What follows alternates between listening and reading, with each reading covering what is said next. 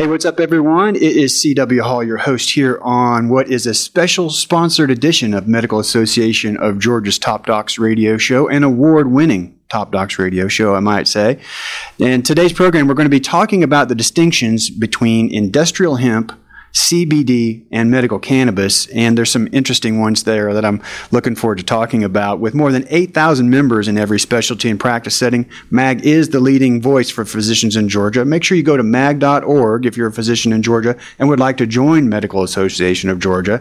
Today's guest is Dr. John Morgan. He serves on the as a pharmaceutical oversight committee for Georgia Extracts, the board of directors. And Georgia Extracts is a Georgia-based hemp manufacturer Thanks for sitting in with us today.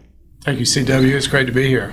As a physician, introduce the listeners today to your background as a as an MD, and uh, we'll start talking a little bit about how you're applying that background to what you're doing today. Right. Um, I'm a Georgia native, and I um, did my medical training at uh, all my medical training at Emory University. So here in Atlanta. That's handy. Yeah, very, very nice uh, to come back to Atlanta. Um, my first uh, 10 years of practice, I was a hospitalist, if your viewers are familiar with that. Um, it's hospital based internal medicine, um, taking care of uh, wide variety of illnesses with acutely ill patients that require hospitalization. Um, I then developed a, an interest in rehabilitative medicine and got the chance to be medical director for an acute inpatient rehab center that served in Northeast Georgia, mostly taking care of post stroke patients and um, patients with neurologic conditions, um, traumatic brain injury, things like that. It was at that time that I started uh, becoming interested in neuroprotective strategies. For instance, we use statin medications now for um, patients who have had strokes to try and limit the damage after their stroke. And in doing my research, there was a lot of um, very promising data about cannabinoids and neuroprotection. Hmm. So it's when I first began um, thinking about CBD, THC as, as potential uh, therapeutic modalities. Um, as a doctor, I've also come across lots of um, testimonies, powerful testimonies about cannabis, CBD. Um, I know you guys had a show a couple weeks ago. I, I saw it. Dr. Smith, I believe, his daughter um, suffered from severe seizures and taking all kind of med- medicines wasn't um, very effective until she took CBD and really got her quality of life back. Hmm. So that's kind of my my my background um, in medicine and how I became interested in CBD. You know, it's funny. Just last um, or yesterday, I was speaking with another um, media personality from Atlanta. I'll keep him confidential, but he has a medical issue that's um, pretty severe, um, chronic pain. He was taking thousands of dollars worth of medications a month. Started taking CBD, and he came off his medicines. So these these testimonies, although not clinical studies right. and that powerful, are you know they catch your attention. It's very interesting. It's a very exciting time to be learning about these types of medicines, and so I had the opportunity and been very excited to uh, get the opportunity to take part with a company, Georgia Extracts, which is a CBD CBD company based in Georgia and um, had goals and missions that um, I really agreed with. So it's um, something I'm very excited to be involved with. Many of our listeners are physicians, obviously, being um, the show being sponsored and put out by the Medical Association of Georgia. Uh, it's distributed straight to your peers around the state. Talk about your role as a physician and the the pharmaceutical oversight committee part of this company because I don't know if necessarily a lot of people up to this point may be contemplating cannabis, CBD in a pharmaceutical means. You know what I'm saying? Yeah, I do know what you're saying. So this is an emerging area. Okay, um, right now, CBD um, is not a schedulized drug. It's been taken off the DEA's list. So it's something that um, patients can obtain over the counter essentially, right? It's also, however, been used in one FDA approved drug, Epidiolex. Okay. Um, so CBD is used in that drug, and typically the FDA um, once um, a substance is used as an active pharmaceutical ingredient, is not allowed to be used in other areas. Okay, it's not allowed to be used as a dietary supplement. Mm. It's not allowed to be put in foods. It's it's kind of to protect the drug companies. But this is a situation where this organic growth occurred outside of the regulatory environment, and the FDA has recognized you know, we, we can't just stop this. There's too many people that are really saying that it works, and there's a lot of preclinical studies, animal studies, um, consistent with its efficacy. So, um, to get back to your question, uh, um, how do we treat this at Georgia Extracts, and, and how do we um, deal with this as a pharmaceutical um, substance? I think the first thing to recognize is that it's not being treated as a pharmaceutical substance in the beginning. A lot of people are putting products that claim they have CBD in them on the market, and when the FDA tests them or other people test them, they actually do not. Hmm. They also have contaminants, and you don't really know what you're getting. Okay, so I think it's there's a place and a role in Georgia extracts um, philosophy here is we really need to self police. And there needs to be, at this point, until the government actually comes up with more rigorous standards and more regulations, which we're in favor of. But until that time, we need to treat this. Um, as we're moving, uh, like it's a pharmaceutical substance. Okay, so we should have standards where we, when we produce CBD, that it is treated like an active pharmaceutical ingredient, and we have processing standards that uh, reflect that. We need to test for um, potency, for instance. Um, a lot of the, as I mentioned, a lot of the products don't even have CBD in them that claim to have CBD. Mm-hmm. Pesticides is a big problem. We need to test for that. Uh, residual solvents. When you pull the chemical out of the plant, you use solvents to do that. We need to make sure those are gone. Um, heavy metals mycotoxin. There's a host of things that need to be tested, and at this point, the, it's not required. I see. From a regulatory standpoint, so Georgia Extracts is really trying to set the standard. Um, and become the brand that can be trusted for safety and for quality, but at the same time, try and work with regulators, work with um, policymakers to move the entire industry where there is uh, uh, more rigorous standards.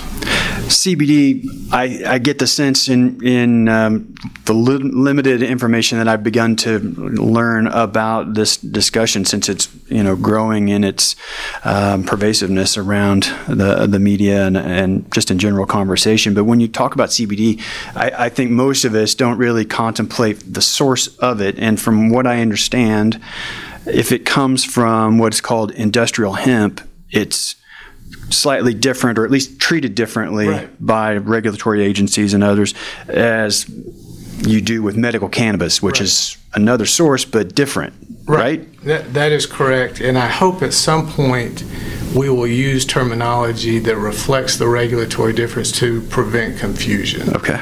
And so um, industrial hemp and cannabis or marijuana are essentially the same plant. Okay. Um, if the THC level, and THC is the, the psychoactive component of marijuana, is less than 0.3%, it's defined, the plant is defined as, as uh, industrial hemp. Okay, and industrial hemp is essentially legal federally. Okay, marijuana is not. And so, um, you know, I would like to see terminology that reflects that so that when we're talking about it, we understand it. So um, maybe cannabis CBD would mean CBD that has greater than 0.3% mm-hmm. THC in it, and hemp CBD means CBD with less than 0.3% or negligible THC uh, as an ingredient, and um, that would reflect the kind of the regulatory um, framework that's always present when we're talking about these these substances. Talk about that a little bit too, because I think it's useful for your peers to understand. I mean, maybe they haven't been exposed to cannabis, some of them even recreationally, right? So there's there's limited understanding of the compounds within the drug itself and how they work on you pharmacologically. Right. Can you share a little bit about? You, Yeah. you mentioned the THC is the part that I guess makes you look, uh, seem, feel gets spacey and gets yes, and then CBD doesn't do that. So It's not psychoactive. if I prescribe CBD oil for you, I'm not prescribing you go get high. So talk about the pharmacology behind it. Yeah, so there is a system of receptors that was discovered in the mid 90s. So if you went to medical school before that, you may have not learned much about it. Um, the endocannabinoid receptor system, okay? CB1 receptor and CB2. CB1 is in central nervous system and the peripheral nervous system. THC works on CB1, okay? Um, CB2 receptors are in the immune system. So the receptor system deals with the brain and it deals with the immune system, and we're there's just so much more we're, we're going to learn about how the different cannabinoids work with these receptors. CBD apparently doesn't have much affinity for either one of those receptors, if, if any, uh, or the affinity that it does have, it seems to be an antagonist. It kind of blocks them. Um, what we do know about CBD is that it is a serotonin agonist. So um, you've heard of serotonin reuptake inhibitors, and important for depression, anxiety, um, aggression. So uh, CBD seems to work in that way, but we really don't know the mechanism of action totally. Um, there are over 100 cannabinoids in the cannabis plant. And so over time, scientists are going to isolate these. We're going to do studies. We're going to learn more. So this is a branch of pharmacology, a branch of uh, medicine that is really going to explode. And doctors need to keep up with it because their patients uh, are going to be asking them about it, and their patients are actually going to obtain the material or the substances. Um, regarding the pharmacology, just a little bit more, um, CBD is basically a large lipophilic molecule. It dissolves in lipids. It crosses the blood-brain barrier. Um, it's metabolized by the liver, and then its metabolites are excreted by the kidneys. Um, so we know that much about it, but there's so much more with the pharmacokinetics and dynamics that we will, that studies will reveal over time. Um, it's got a great profile as far as it's not addictive. It doesn't get you high. Uh, the side effects are very minimal, and it appears to be safe, uh, at least in low levels, low dosages. So um, it's very, very appealing profile when you think that it, it, it has so many, at least preliminary and uh, promising studies out there for many different uh, conditions. You know, we talked about you know seizures, uh, neuroprotection. So with Parkinson's, um, stroke. Um, I believe Dr. Gerard, who was on here a couple weeks ago, talked about a patient he had with Lewy, Lewy body's dementia that it really helped. Um, inflammation. Um, it's an analgesic.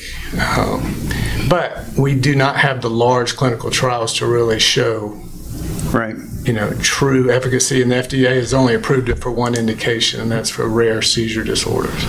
I mean, you know, at some point, case studies begin to add up. Absolutely, you know, I think that's. I What's, mean, I think that's what's driving this, are the Yeah. powerful testimonies, and the basic science and animal models that are consistent with those with those testimonies. So if I'm a physician and I have a patient, either I'm thinking about prescribing, because I guess we're coming down that road here before too long, where a physician might be able to recommend it, or um, they're reviewing my medication and supplements as, as a patient, and they come across CBD to to have a better understanding of what we're dealing with.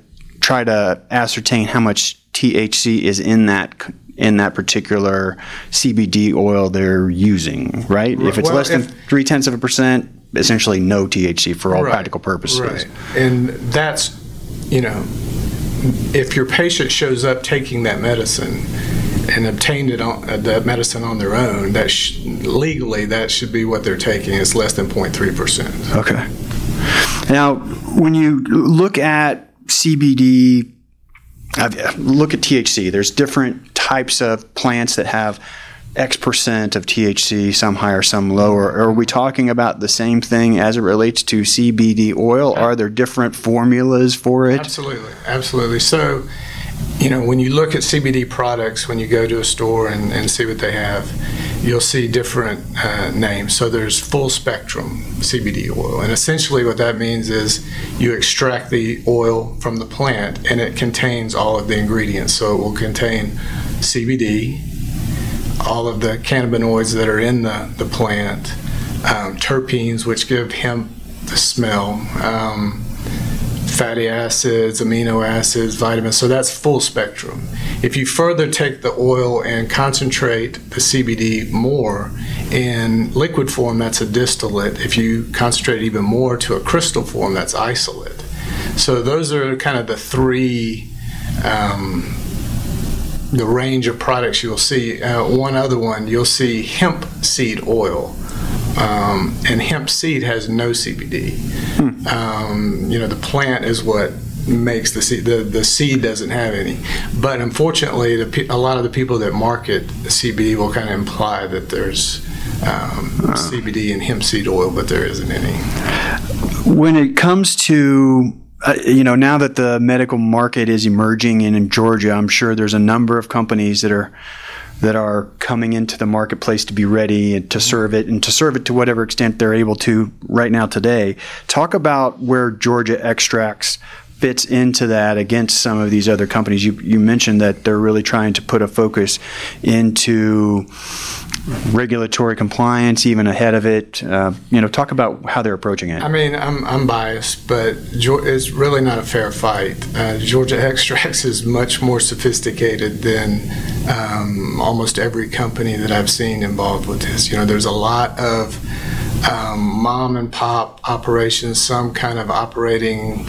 Um, in the shadows almost, taking advantage of the regulatory environment to, to just make some money and, um, you know, um, not really think about the big picture, which is what Georgia Extracts is doing. You know, um, first of all, we use the name Georgia in the in our brand name. Okay, um, not many people know that hemp was actually one of the largest cash crops in Georgia in the early last century. it's a great place to grow hemp before it was outlawed. Um, and so we think this is um, that this is going to be a big agricultural industry for the state of Georgia, and this is very important.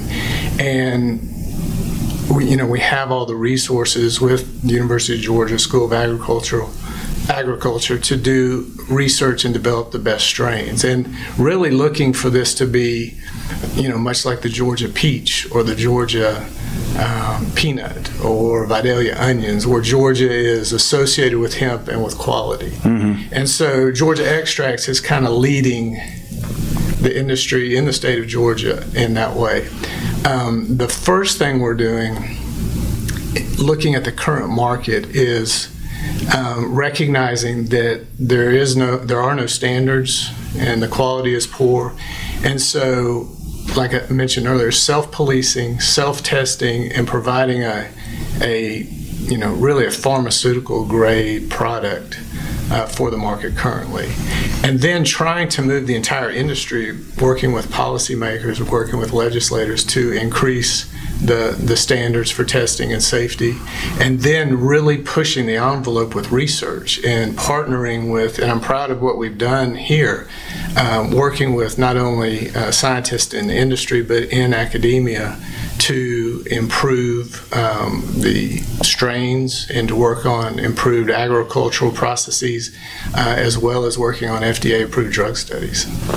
Well, you're a physician, so you know your colleagues who are watching us today. Um, always going to be about evidence. Everybody wants to talk about evidence and um, to to ascertain credibility of a topic. When you what what are, suggest some resources for me to get self educated if you know if I can about this topic and and you know tell tell your colleagues you know from a physician yourself numerous years as a hospitalist. Um, uh, what they should know and understand about the topic of CBD because let's face it, they're going to be running into it. Yeah, and, and that's the, that's the first thing to realize is this isn't going away; it's only going to get bigger. And so, I, in in my opinion, the first thing to do is to understand kind of the macro picture, and it's really fascinating if you think about it. I, I can't think of an analogous uh, situation where you have these chemicals that are made illegal, Uh, essentially because they're in the plant with THC. THC is psychoactive. So many of the other ones, cannabinoids, are not. Okay, so it's, it's difficult to do research on these chemicals for 80 years right?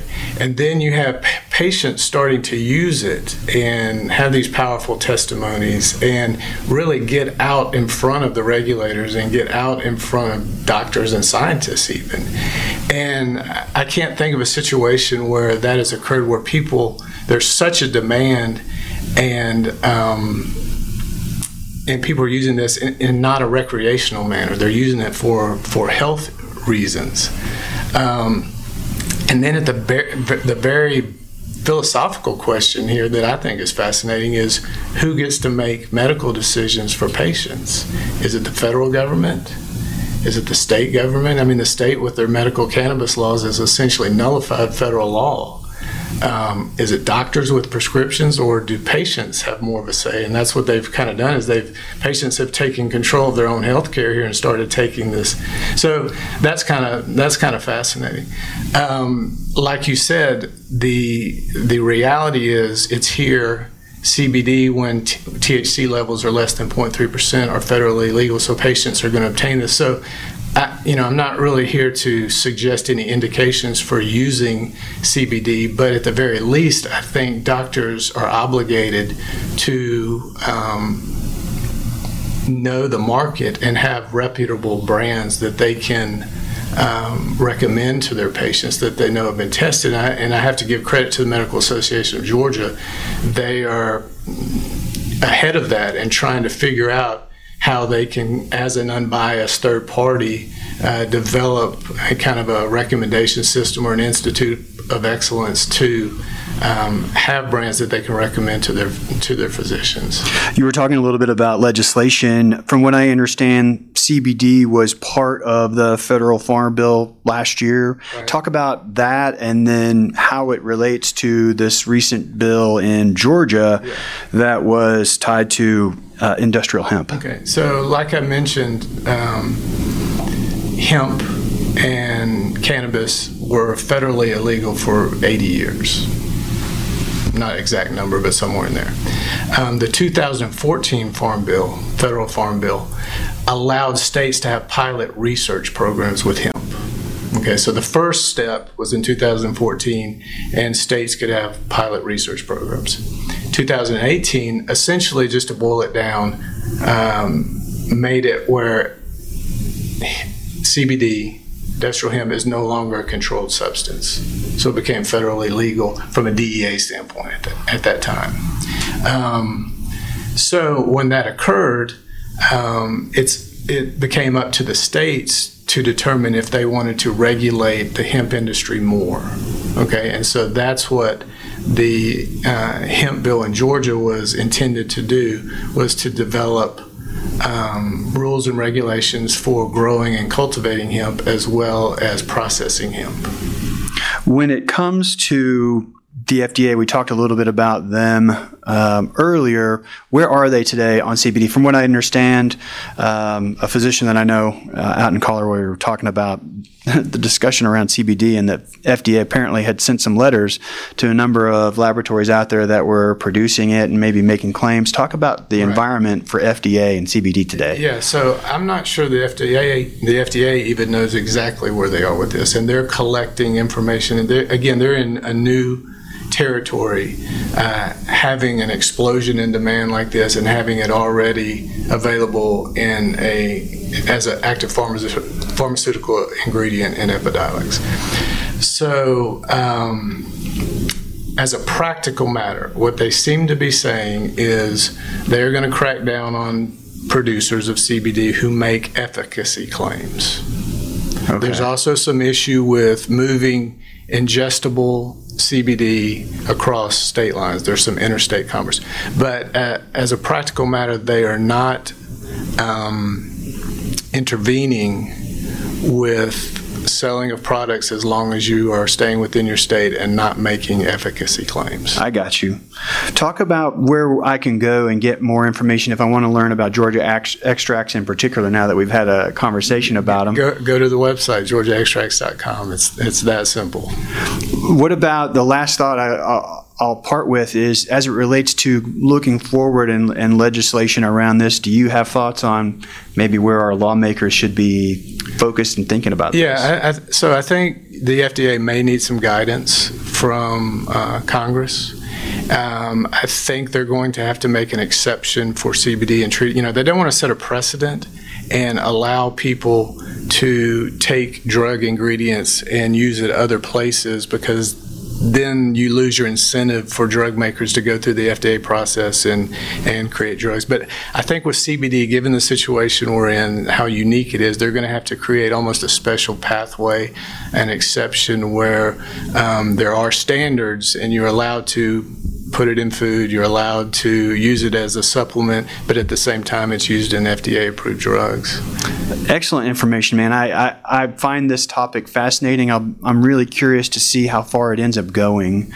Um, or just like you talked about, the, the, the studies that they're starting to put out now, and just more and more case studies of people, even I know myself, who've had similar experiences to what you described around pain in particular. I, I, um, I, think it's a fascinating discussion. We might have to have you back and talk more about it down the road. I would love to come back, and I think there's always going to be new things to talk about because this is going to keep progressing over time. Well, clearly, this is a topic that could affect somebody that you care about. So we hope you turn around and click share, um, whether it's Facebook, LinkedIn, Twitter, whatever social media platform you might like to use. You might be putting some information in the hands of somebody you care about that it makes a big difference for them. Get out to Facebook, Twitter, and follow the Medical Association of Georgia. Um, they have presences out there. They're always putting out new videos and different content for you to uh, keep up with the Medical Association of Georgia. Remember, all of the previous episodes of the Top Docs Radio Show can be found at mag.org slash topdocs. And from everybody at a Medical Association of Georgia, I want to say thank you so much for Uh, making time today. We look forward to catching up with you next time.